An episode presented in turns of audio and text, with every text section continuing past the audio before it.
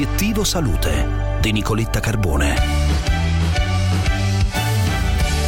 Le proteine, specie quelle di origine vegetale, aiutano ad invecchiare in salute. Quanto suggerisce un articolo pubblicato sull'American Journal of Clinical Nutrition che ha esaminato gli effetti dell'assunzione di proteine di origine vegetale sulla salute psicofisica di un campione di donne di mezza età. In linea con noi per un commento allo studio il dottor Andrea Ghiselli, past president della Società Italiana di Scienze dell'Alimentazione. Dottor Ghiselli, bentornato, grazie. Buongiorno eh, e ben trovati.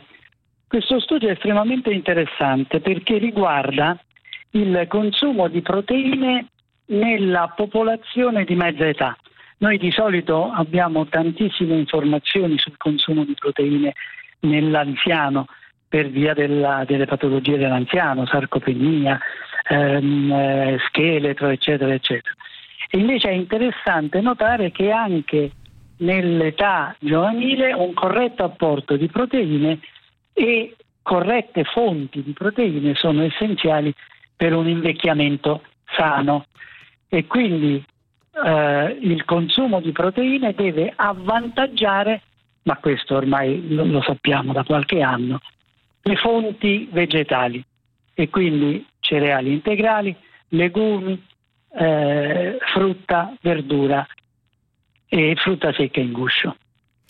Eh, dottor Ghiselli, eh, sembra quindi facile assumere la giusta quantità di proteine vegetali, ma come essere certi di farlo? Può darci delle indicazioni come distribuirle nell'arco della settimana? Beh, eh, per assumere la quantità corretta di proteine vegetali eh, facciamo, diciamo, istituiamo la regola del 3. Siccome le proteine sono principalmente nei secondi piatti, ovviamente sono anche altrove, ma principalmente nei secondi piatti, alterniamo tre porzioni di legumi a settimana o anche di più, tre porzioni di carne ma non di più, tre porzioni di pesce, tre porzioni di uova, tre porzioni di formaggio.